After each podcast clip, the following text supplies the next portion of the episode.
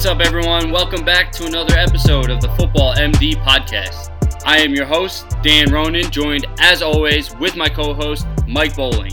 Remember to follow us on Instagram, Facebook, and Twitter at Football MD Pod, or go visit our website at footballmdpodcast.com. We thank you for joining us and hope you continue to do so.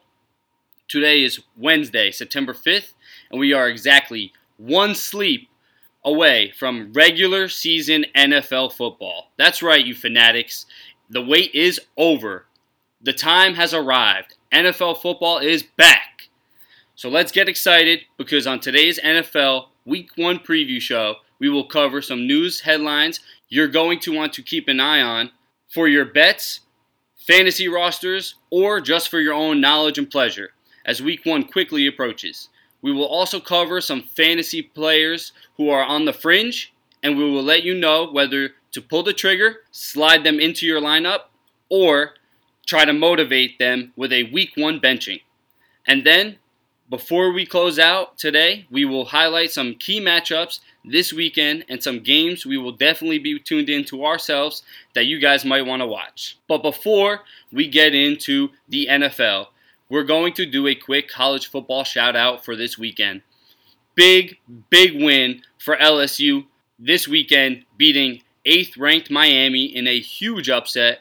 This kind of win could definitely place LSU on the map for top 10 consideration, which means a realistic shot at competing for the playoffs. On the flip side, 23rd ranked Texas loses to unranked Maryland for the second straight year, which probably will set them unranked in next week's rankings. 10th ranked Penn State avoided such an upset against Appalachian State in overtime. And to my personal surprise, Virginia Tech beats Florida State University 24 to 3. And it's not so much that I was expecting Florida State to win the game, but I thought it would be a close game, being ranked 19th and 20th each. But Virginia Tech dominated and controlled the entire game. That is all we have in college football this week. Remember to check out our college football corner, written and edited by our very own Chris Ronan. For more of that college fix you're looking for, and with a light schedule this upcoming week, the two matchups to highlight would be the only top 25 bout between 17th ranked USC and 10th ranked Stanford. Besides that, the other game would be Penn State versus Pitt. Obviously, the battle for Pennsylvania there, and Penn State struggled mightily last week. So, with a loss this week, Pitt can really spoil Penn State's season already, second week of football. And that's it for our college football corner. Now, on to what we have all been waiting for the lead NFL storylines headed into week one. And it was definitely a crazy week for news in the NFL, specifically this weekend. I was trying to keep up with all of it on our social media accounts, updating everyone on everything that was going on. So I'm happy to be able to kind of unpack some of that for you guys now. And I wanted to start with Le'Veon Bell still seemingly holding out. It, in my opinion, does not seem likely that he's going to be starting week one. So, what do you think? How is this affecting your outlook on the Steelers? And what about for fantasy purposes as well? Are you worried about Bell? I don't know. Well, what would ner- make me nervous about Bell from a fantasy perspective is, and I don't have any real source to confirm this, but there's been talks that he is willing to play the minimum. He's willing to play, I believe it's six or eight games that, that they have to play minimum or something like that for the season to count. I'm pretty sure he's willing to play that. If that's the case, that could be a huge problem for Bell owners in fantasy and for Bell because I don't think that would be what's in his best interest either going into what seems to be his free agency year. That being said, from the Steelers' perspective, when we were talking about it pre show, you nailed it right on the head where you said it's really not detrimental to what the Steelers have going on. Now, don't get me wrong, I think we both agree you can't replace a Le'Veon Bell. Of course not. You're not going to replace a Le'Veon Bell. It's not going to happen. He is no doubt, depending on what you're looking for in your running back, he could be the number one back in the NFL. If not, he's top three or five in the NFL. He's going to be.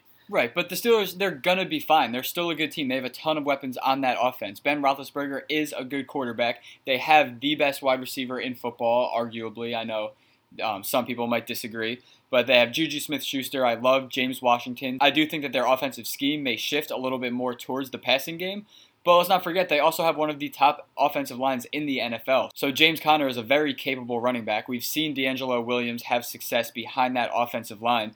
And I'm not saying that James Conner is DeAngelo Williams, but we have seen the Steelers win plenty of games with Bell not in the roster. So I'm not so worried about the Steelers. Obviously, if they have Bell, that doesn't hurt your chances of winning. But you were saying before, it's not a pivotal position for a team to find success in the NFL. Yeah, and don't get me wrong. Obviously, like we said, you're not going to replace him, and no doubt about it. If you're if you're the Steelers, you want him there. of course, Un- undoubtedly, any team would want him. We're not trying to undersell how good Le'Veon yeah, Bell is. I do really hope that Le'Veon Bell gets signed by the Colts this coming off season. That's like I dream about that every night. So don't get me wrong, I love Le'Veon Bell. Yeah, we're both very high on him, and when he plays, I would think we're in agreement. He doesn't need much time to get going. We know Right. last year he held out right until week one, and he got a little bit of backlash for having a slow start, like a bad week one. Yeah, I mean which- he got ten carries. yeah. But um, the thing that I would be worried about is if he showed up at this point a little bit later on this week. I think you he has a real shot at being benched and not actually playing at all. Right. But he's also the type of player where he's a top end guy. You're looking at him for your playoff run. You're looking at him for week in and week out production, and he's going to offer you that whenever he shows up. And if it's a one week benching, so be it. It's not going to be detrimental to, detrimental to your fantasy team either. What would be detrimental to your fantasy team would be if he plays the minimum. If that's a real, that would be catastrophic. that would be terrible. Yeah. But we don't know how how true that statement is, so I don't want to read too much into it. Another topic, obviously not really fantasy relevant, that's heading into week one out of Buffalo. Looks like Peterman is going to start. How do you feel about that? I think that you're 100% firing up the Ravens defense if you have them on your fantasy team as if you weren't already. But this really does just make me downgrade everyone on the Buffalo Bills. Even LeSean McCoy, one of the only guys that I really was considering starting. I mean, the Baltimore Ravens, they're going to steal Nathan Peterman's lunch money this week. It is going to be so bad. And it doesn't end this week. In week two, the Buffalo Bills, they play the Chargers. And in week three, they play the Vikings. This team's going to get off to a really rough start. So if you have any of those offensive pieces in your fantasy lineups, that's definitely something that would have me nervous because I do not see that offense getting anything going for the early part of this season. Yeah, and you hit that right on the nail right on the head there when you said they have a gauntlet of uh, first three weeks. The, all three of those defenses are probably top five. So no doubt about it, a rough stretch. To me, stepping away from fantasy, because like I said, it's not really fantasy relevant. Obviously, it's not somebody that would ever be considered starting. What this is to me, though, from a football perspective, is it's protecting your first overall pick, Josh Allen, from a awful beginning to a season, crushing his confidence in his rookie season. I really think that's what it is. They're, we talked sa- about they're, they're sacrificing Nathan Peterman to bring forth Josh Allen. Eh, It's funny, but it's true. Honestly, that's it's kind of the best way to put it. And I think it's a great move. I also commend them for it. So it's not like uh, something that I disagree with. It's something that I really, I, actually, I think it's a great move. And when you look at it, listen, Josh Allen, week one, if he's not prepared, you're throwing him out there. And I'm all for letting a quarterback grow and make his mistakes. Obviously, we know Peyton Manning didn't have the best rookie season, but it doesn't matter. In my opinion, you can really kill somebody's confidence, and that's the last thing you want to do. Send out a rookie quarterback with an offensive line that is suspect with weapons that are suspect. They're just they're just not in win now mode in my opinion anyway. So when you evaluate the team and I know NFL personnel guys are I know NFL personnel guys are going to be brutally honest to themselves when looking at their roster and they are not in really win now mode. So why kill Josh Allen, which you invested a high draft pick in, you invested a lot into your, uh, around your franchise in. Why get him off to that horrible start with three stacked defenses and ha- have him lose his confidence before he even gets a chance to get going? Just he, you don't need him right now anyway. I just picture them walking around the locker room, seeing Nathan Peterman, patting him on the back, being like, "Good job, buddy! You won the starting job," and then just like winking at Josh Allen over in the corner. Like they, they know what they're doing, and it's um it's gonna be a mess week one. I'll tell you that. But moving on to our next bit of news. So it did recently come out that the Eagles are going to be without quarterback Carson Wentz for week one of the NFL regular season. And Nick Foles, the MVP from the Super Bowl last season, is going to be the starter. I personally think that this is just a good move overall for the Eagles, regardless of what Carson Wentz's status is. I think it's more of a franchise move just to make sure that he is 100% healed and ready to go. Even if they have to lose the first game or two without him in the lineup, I think they have much bigger plans for the franchise than winning those first two games of the 2018 season. Yeah, and I, I definitely agree. You got to think longevity, especially with that position, right? A lot of guys in the NFL, five year average is would be great. Uh, at the quarterback position, you are really looking for a little bit more output as far as how many years they give you as far as longevity. So definitely want to proceed with caution with quote unquote franchise quarterback. But that being said, I'm also not too worried, just like you said about the Steelers and how they have everything going for them. The Eagles have a ton of weapons. They have a great offensive minded coach. They have the number one ranked offensive line unit by Pro, Pro Football Focus last year and heading into this season. So yeah, I don't, and and a stellar defense, absolutely out of this world defense, if not the best in the NFL, one of the very best in the NFL. So definitely, definitely, I think they're going to be okay. And Foles is going to have a lot to work with, just like he did in the playoff run. I think they're going to be okay. You know, I, I know they're playing my Falcons this week, and to me, I'm still nervous. Let's just put it that way. It's not like because they have Foles, I'm looking at this as like you got to take advantage of a backup quarterback and get a win here. That's not how you look at it, and you would look at a lot of teams that way. You know, say Atlanta, for example, if Matt Ryan, if you did not have Matt Ryan in the lineup, you would definitely be looking at that as a gimme win. I don't care about Julio Jones, Devonta Freeman. They have a top tier offensive line unit. They would not go without Matt Ryan. Right. Well, we've also seen two different sides of Nick Foles. We've seen him have success years back. We saw his success last year in the Super Bowl, of course, but then I saw him also play this past preseason, and he looked rough to say the least. So it really depends what type of Nick Foles we get, but I agree 100% that the Eagles have the pieces in place, uh, even not just along the coaching staff themselves. They have a lot of tools that should help them still continue to be competitive for the time being. And while we are already talking quarterbacks, the first rookie quarterback to be named an official starter for Gang Green, the New York Jets, Sam Darnold. He'll get the start, and honestly, I like this move. Everything coming out in everything about the draft, his advantage in the draft was that he was coming from a, a pro ready system and he was a pro ready quarterback. So, why not get him in there and get him going? I think it bodes well for all the weapons in the offense as well, wide receivers and running backs alike, because I do think he is the most talented quarterback in that group.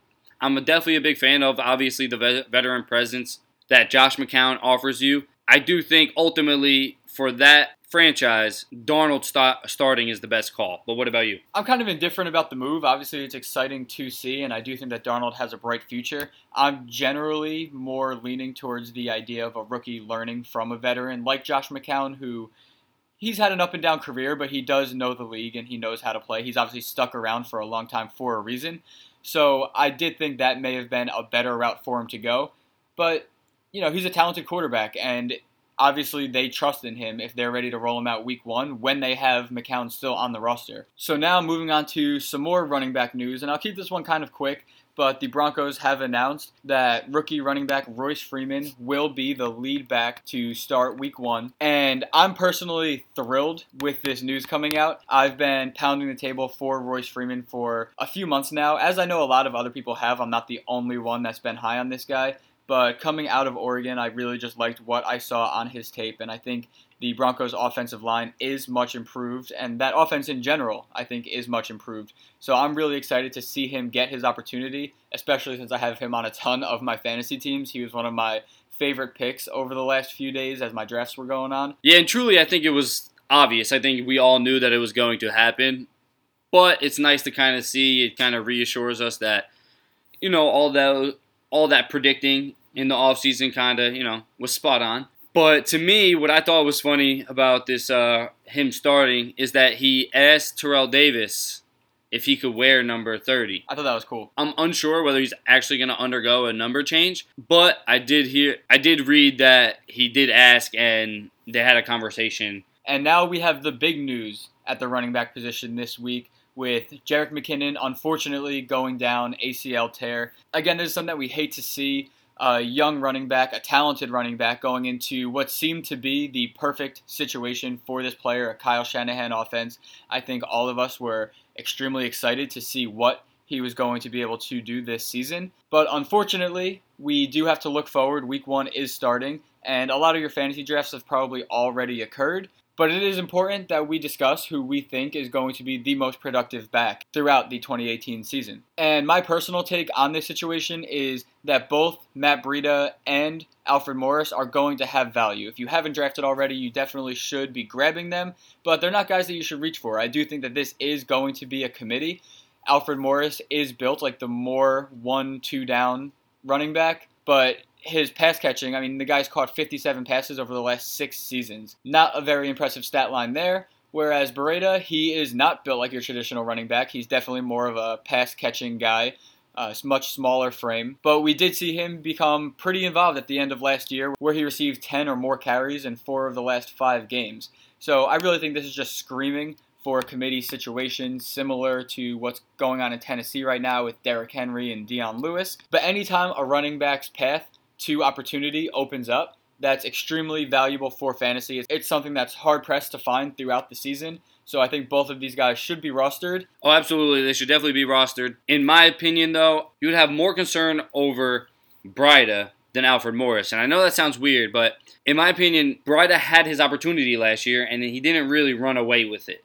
He wasn't super productive. Now, don't get me wrong; they didn't, they're not the best team, and they obviously struggled the majority of the season. But still, he didn't really impress too much. So Alfred Morris is a guy that has previously led the league uh, in rushing with Kyle Shanahan as his offensive coordinator for the Washington Redskins. Yes, he's a little bit older, but he knows the system. He's excelled in the system before. I just think he can dominate the first and second and goal line carries, which would be huge. And in that offense, the the zone blocking scheme really puts running backs in open spaces and gives them a lot of opportunity with the with the ball in their hands. So I just think that he'll be able, as a veteran, to take advantage of the situation he's given. Given much like I feel feel about Adrian Peterson about how he's going to be able to take advantage of his situation as well. Not going to get into that, but definitely I think, in my opinion, if I was choosing between one or the other, I'd go Alfred Morris. And the last bit of news to wrap up before we move on to some fringe fantasy starts and sits for the week, we have Khalil Mack traded and then also agreeing to a new contract with Chicago. I believe it's 23 million per year, which is a lot of money. And not that he doesn't deserve it. I just I'm a little confused as why Chicago. Chicago to me is a team that is definitely on the rise. They're building a strong, solid core. But if they had one strength in the previous seasons, it was their front seven and their run defense has been stout. So I didn't really see the need there with Khalil Mack. Don't get me wrong, he is the second best defensive player in all of football behind Aaron Donald. So I get it. You take that player, no matter what team you are, would be happy to have him. But they could really benefit from some strong play at cornerback, some strong play at wide receiver, offensive line. I just didn't see the need there in the front seven. I thought they're already a talented unit. Yeah, exactly. I get the argument that it's more of a luxury pick for a team that already seems set in that aspect of their roster. But like you said, it's Khalil Mack. They're continuing to build a young team with a ton of playmakers. So I definitely understand the move, but I don't see the huge improvement that it has to this defense. Like you said, they were fine without him, and they'll be better with him. It's just not a primary need for the Bears. And for fantasy purposes, this made me bump the Bears defense from 15th to 13th. It really didn't make me move them up a lot at all. They were seventh in the NFL in sacks last season, so there's not much room for improvement there. They'll be improved, no doubt. No doubt they'll be. Him. That's a he's definitely a difference maker. But now we are going to head into our main segment of this week's episode to prime you guys for week one of the NFL regular season. It is finally here, so we're going to get you guys ready by discussing some players that have matchups that we like and some players with matchups that we dislike at each position. Starting off with quarterbacks, And my first player is Andy Dalton. Dalton's going to be playing in Indianapolis, which it pains me to say this as a Colts fan, and I do think the Colts defense should be improved this year, but they were 30th in yards and points allowed per game last season. So even with an improved defense, that's still a bottom unit in the league. Unfortunately, they're still lacking a pass rush, and with an improved Bengals run game and one of the best wide receivers in the game, AJ Green, I think Dalton should be in line for a pretty solid week. Of course, if he's a backup and you have somebody like Tom Brady, or Aaron Rodgers, you're going to start that guy. But if you're like myself or Dan, who typically like to wait on quarterbacks or stream quarterbacks, or you're just looking for somebody off the waiver wire because Carson Wentz isn't playing this week, I think Dalton should be able to fill that role nicely for you. Yeah, like you said, it's all about the matchup, and obviously you're not worried about going to Indianapolis. It's in the dome, so you're going to have the ideal conditions for playing football, and like you said, the defense doesn't really scare you. The offense looks like it's going to be improved, obviously, with Andrew Luck, but for fantasy purposes, Andy Dalton looks like a promising start. Our second quarterback with a little bit of a plus matchup would be Matt Stafford, Mike's boy. Always, um, forever and always. Stafford has a ton of weapons. He's home against the Jets week one and there's no reason to think that he's not going to excel in that game. He honestly can't afford not to in their situation with what's going on with their division. And if they want to really compete and be considered in their division with the Packers and the Vikings, they really do have to win games like these. So you're going to be looking for Stafford to be on point. But yet, I would be obviously Jamal Adams seems like a bright spot in that secondary, but as a whole, it doesn't really scare me. So definitely with those weapons, Jones, Tate, Golladay, and obviously you know I'm very high on Kerryon Johnson, so an improved run game to support him as well.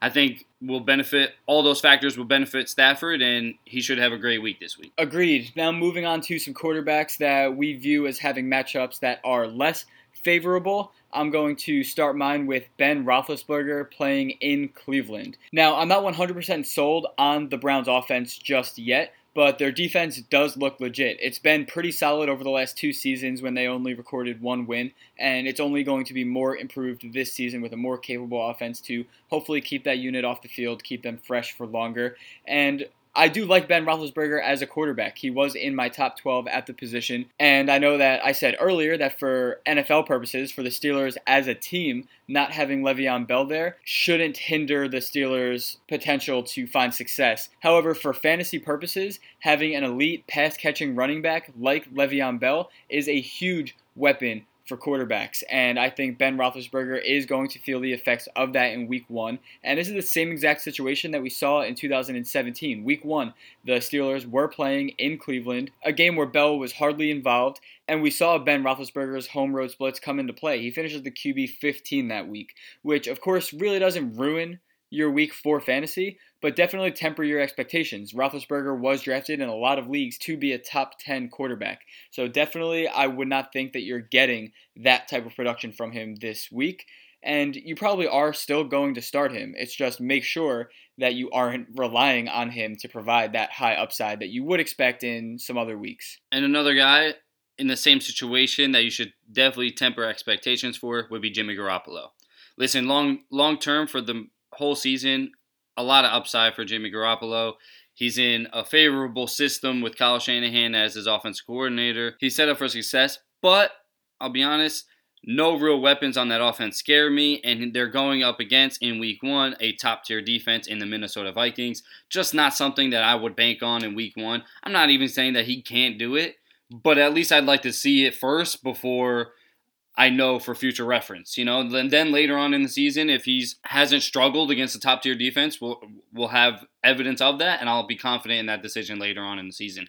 Week one, just there's got to be somebody else available. We talked about Andy Dalton. He's a guy that most people do not draft, so you can find him on the waiver wire. Sam Darnold st- starting. Tyrod Taylor might be available. Ty- Tyrod Taylor might be. Yes, there might be some serviceable serviceable quarterback that you might be a little bit more comfortable with over Garoppolo just this week against that defense. Yeah, I definitely agree with not being too high on Jimmy Garoppolo this week. I think that 49ers offense becomes much more one dimensional without Jerick McKinnon there, that pass catching option. They really don't have too many red zone threats that you would hope for for some more scoring opportunities. And just in general, having to alter your game plan when a player that you're expecting to be such a pivotal part of your offense, having to change how you're going to run that offense a week before the game is just never something that you should be too confident in, especially when you're playing a top three defense in the NFL. Moving on to guys that we like positive matchups for the running back position. The first guy plays Houston, the New England Patriots running back, James White. Out of all the backs there, he's the most consistent, healthiest remaining back. He usually gets his 10 to 15 touches per game, whether it be by carry or by reception. He's steadily involved. He's not going to give you top elite usage, obviously, but you know what you're going to get with him. He is going to get those touches and because he's more healthy than the rest of the backs in that backfield, you can rely on him a little more. And then you're not too worried about the matchup. I mean, Houston does obviously have a very good defense, but they are home and it's New England. They're they're going to score, they're going to move points. It's Tom Brady. They're they're going never really too worried about that offense no matter who they're going up against. And like I said, being that he is the most consistent staple available right now, it seems like he might be leaned on a little bit by Tom Brady. Agreed. You know that offensive weapons for the Patriots, when they're getting on the field, they have fantasy value. They have that potential. And as you alluded to, Michel and Burkhead have both been missing time with knee injuries, so they're not at 100%. And I would not be surprised if this is the perfect storm for James White to have a surprising week. Now, I do think Michel and Burkhead are going to take over that backfield. But for this specific week, for the circumstances that they're falling in, I think it's just lining up very nice for James White to have a surprising week, especially if you're doing daily fantasy. I'm sure he's going for dirt cheap right now, and he's somebody especially if it's a PPR league, that you would want to slot into your lineup. We saw his success in the Super Bowl two years ago against Atlanta. He put up historic numbers. We know that the upside is there with this player. So I definitely like that pick of James White. And my favorite running back start this week is Royce Freeman against Seattle. He finally got named as a starter on Monday. This is someone that I've had super high expectations for for a while. And I'm just honestly not worried about the Seattle defense anymore. We know that they're depleted. Earl Thomas is currently holding out, and I think that they are going to try and just run the ball straight through Seattle. And I really think that Royce Freeman is that talented of a player that he could step into that role and have a huge week.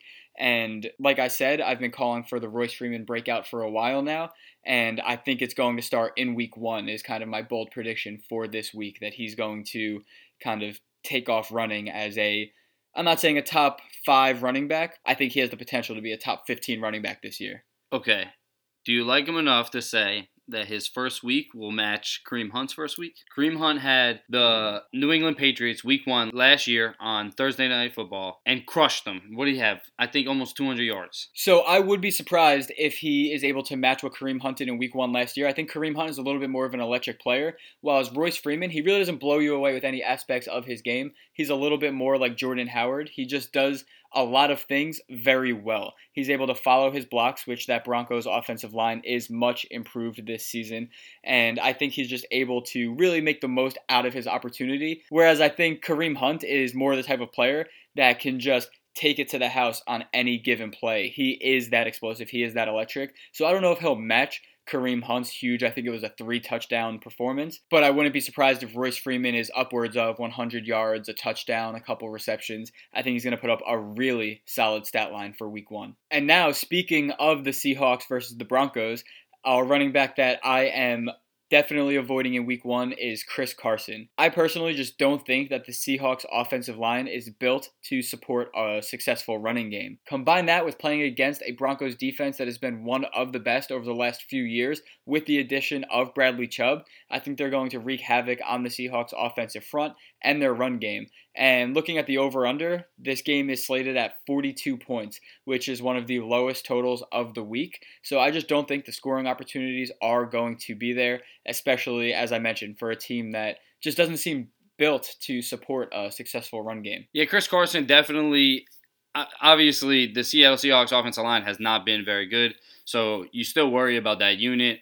Going to be hard to thrive in that offense right now. And sorry to cut you off here, but Chris Carson, he's not somebody that you probably drafted too high anyway. So the bright side of this is that benching him isn't something that's really going to derail your team. I'm just saying don't try to get too cute with him being the starter over Rashaad Penny and try and get that sneaky start. This is not the week to do that. Uh, moving on to the second running back to avoid, or running backs, I might say. We have Alfred Morris and Matt Breida. We could package them together here. Again, same thing with Garoppolo, just going against this top tier offense especially with that running back split. You really don't know how that's going to turn out this year. Obviously, we pretty much all were thinking it was going to be Jerick McKinnon as the lead back there. Obviously, after the injury, adding Alfred Morris into the equation, you really don't know how that is going to break down. So it's not a backfield against a top tier defense that I would trust. Just avoid it for week one. Try to go in another direction. I realize that if you were a Jerick McKinnon owner and you drafted him early in the draft and you kind of relying on maybe Breida or Alfred Morris to kind of fill that slot, if that is your case, I would highly recommend going elsewhere this week. It's just not a matchup that is really going to benefit that backfield. Especially before we really know how it's going to shape up. You can kind of get an idea of the roles that those two types of players would play, but we don't know what their involvement is going to be throughout the season. Moving on to some wide receivers with matchups that we're big fans of for week one. I have Tennessee Titans wide receiver Corey Davis playing in Miami. And this personally seems like an obvious start to me, but I noticed that on ESPN.com it shows that Corey Davis is only being started in 33.4% of fantasy leagues this week. That kind of seems ridiculous to me, so I don't know how many people are listening to this right now but please start Corey Davis in your roster. Unless you're in an 18 league,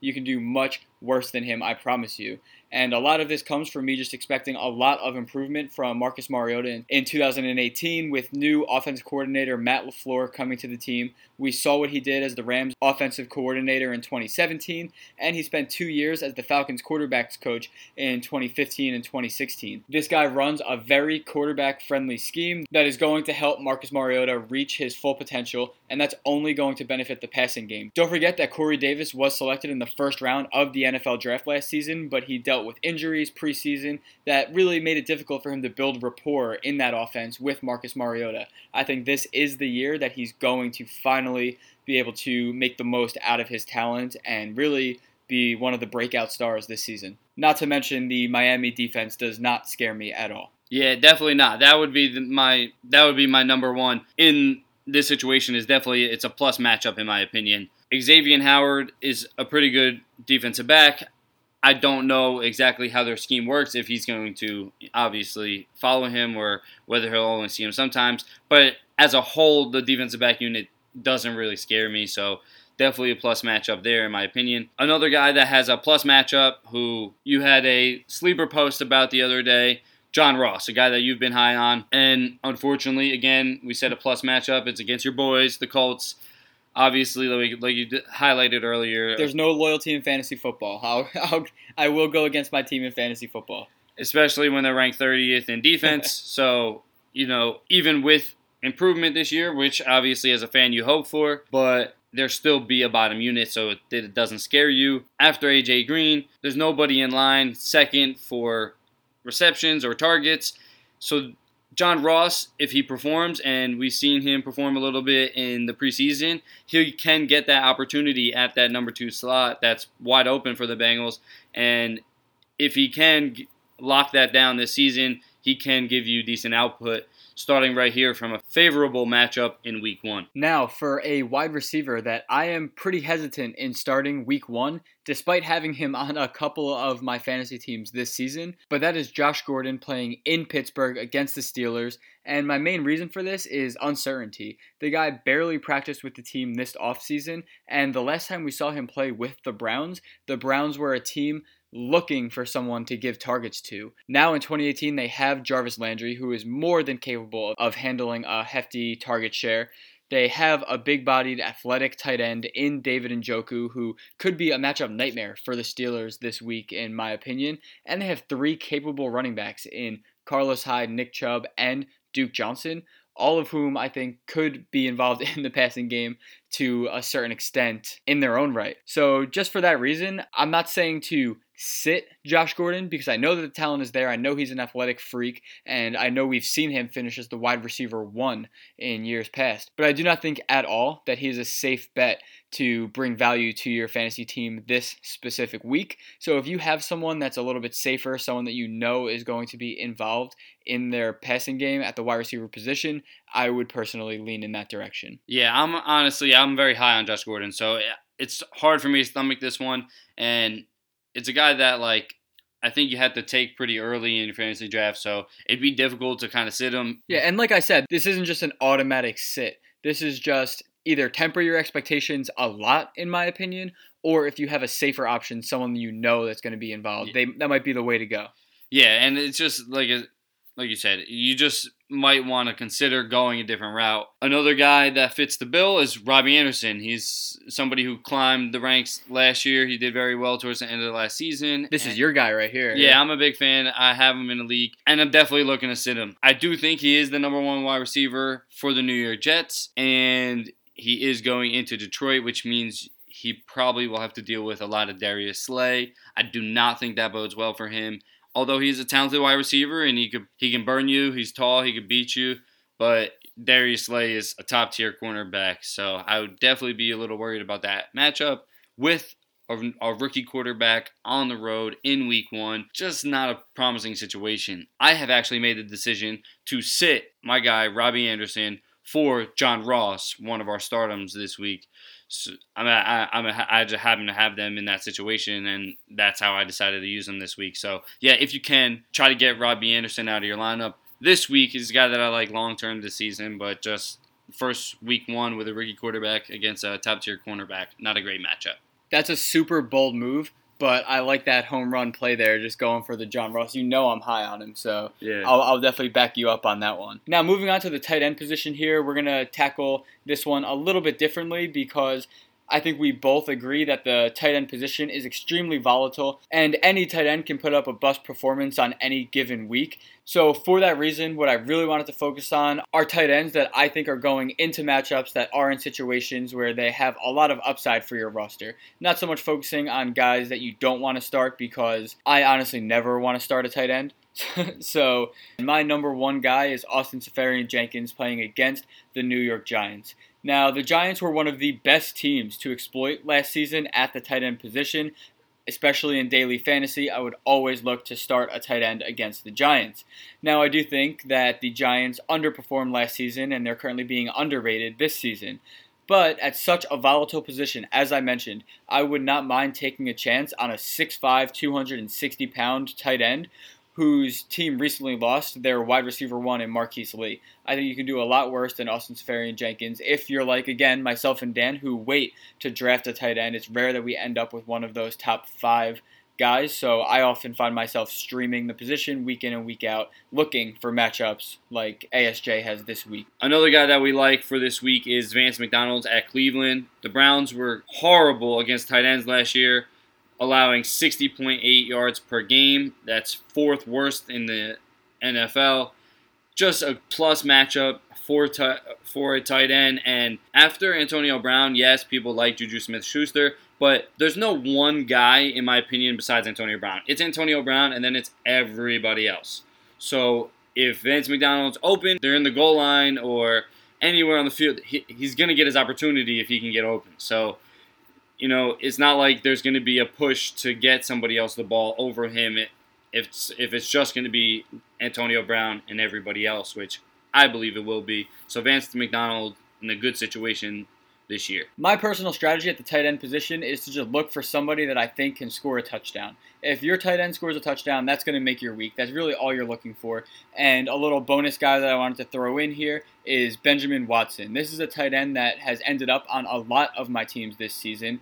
And last year in Baltimore, he had 61 receptions, 522 yards, and he was pretty efficient with the opportunity that he got with Joe Flacco throwing him the ball. However, he's now returning to New Orleans playing with Drew Brees, where in 2015 he was also playing with Drew Brees and ended up with 74 receptions, 825 yards, six touchdowns. He was a tight end eight that season. So I think there's a ton of upside for him. I think he is a sleeper pick at the tight end position. And especially with Mark Ingram not being available, I'm projecting Drew Brees to rely on the passing game a little bit more. So again, at a position where I'm really just looking for someone that I think has the upside to score a touchdown, I think Benjamin Watson is someone that I've seen available on a couple waiver wires in a few leagues that I'm in that could fill that role nicely for you this week. Now, ahead of week one, it's always the trickiest week. You don't really know what you're getting out of all teams. Some teams are going to disappoint, some teams are going to surprise, and we don't know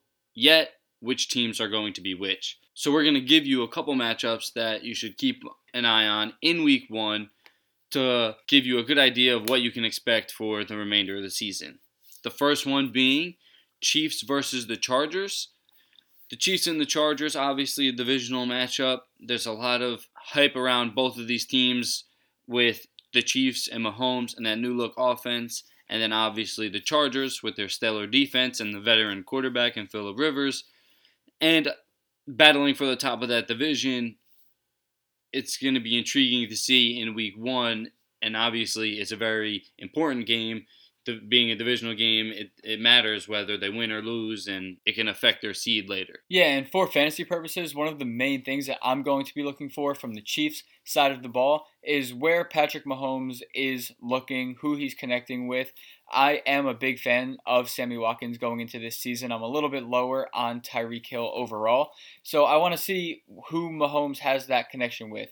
And from the Chargers side of the ball, I'm really curious to see Mike Williams in the red zone. I know they just brought back Antonio Gates. They have Virgil Green on the roster. Are they going to cut into the area of the field where I feel that Mike Williams is going to bring his value to fantasy owners. So those are two things that I'm really interested in looking for. Another matchup that we're excited to see, another matchup that we're excited to see is Cowboys versus Panthers.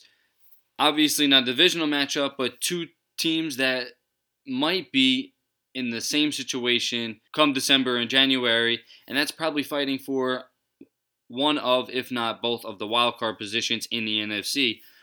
You can expect from last year that the Eagles and the Saints might be at the top of those divisions. So both of these teams, which are quality teams and are looking at a playoff berth, might not be doing so as a division leader, and they might be trying to do so squeaking into the wild card. So whether it's these two teams taking the wild cards or whether it's one or the other, this matchup could mean a lot at the end, come the end of the season and come playoff time. And it's also going to be important to really start to realize where Dak Prescott is looking when he's behind center.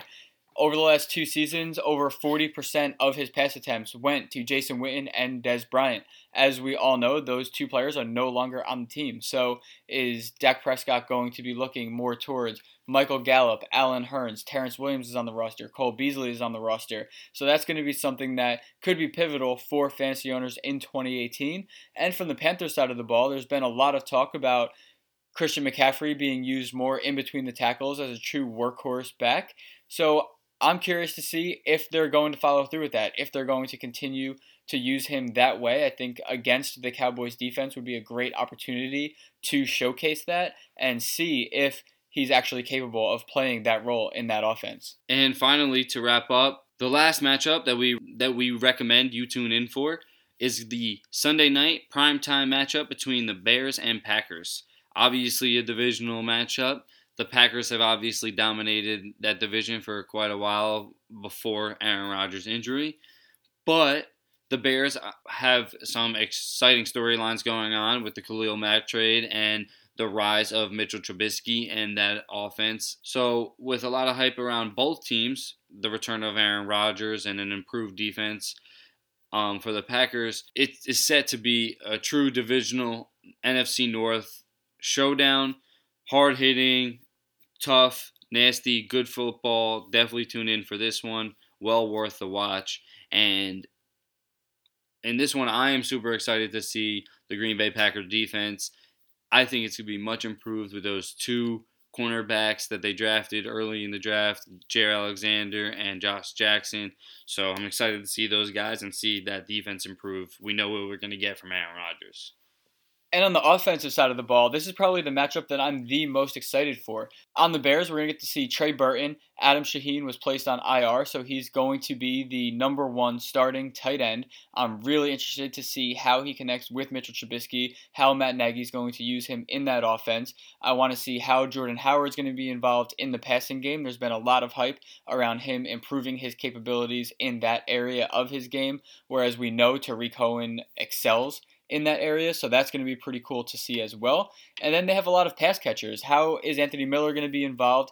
Allen Robinson is someone that I'm projecting for near 120 targets this year. So is he going to actually get that type of volume? And then on the Packers side of things, the big talk this offseason has been the running back situation. We're going to get to see Ty Montgomery and Jamaal Williams, who looks like they're going to be the lead back for the first two weeks while Aaron Jones is out.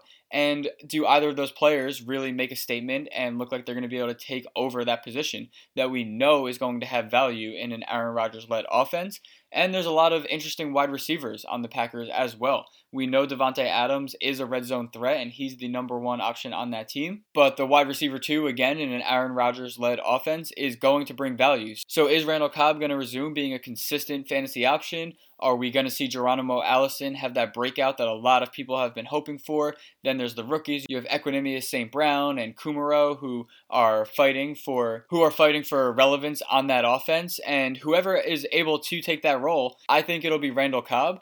But whoever is able to step into that role and develop that connection with Aaron Rodgers is going to have relevance for fantasy. So, like I said, this is the game that I am the most excited to watch. And that is a wrap for today, guys just remember to keep an eye on our social media at Football MD Pod on Instagram, Facebook, and Twitter, or hit our website, footballmdpodcast.com. You can find a ton of stuff there rankings, articles covering college football, fantasy football, some gambling if that's what you're into. We really have it all for you there on the website. Check it out. Thank you guys for joining us. Until next week. Yeah, thank you guys so much for sticking with the show to this point. We truly love to bring this content out to you guys. This is episode 10 already. I can't believe we've been doing this for two and a half months, and it really means so much the support that we've been getting. If you have not already done so, please head over to iTunes. Take two minutes to drop a quick five star review. It really helps the show more than you guys know, and we could not be more appreciative of all of the support that we've gotten up until now. So, again, thank you guys, and make sure you're tuning in week in and week out on Wednesdays as we continue to keep you primed with all of the information that you will need for the NFL regular season. It is finally here. You guys have stuck with us to this point, and now is the time where we finally get to watch actual football and break that down for you guys. So, again, thank you, and we hope you continue to enjoy the show.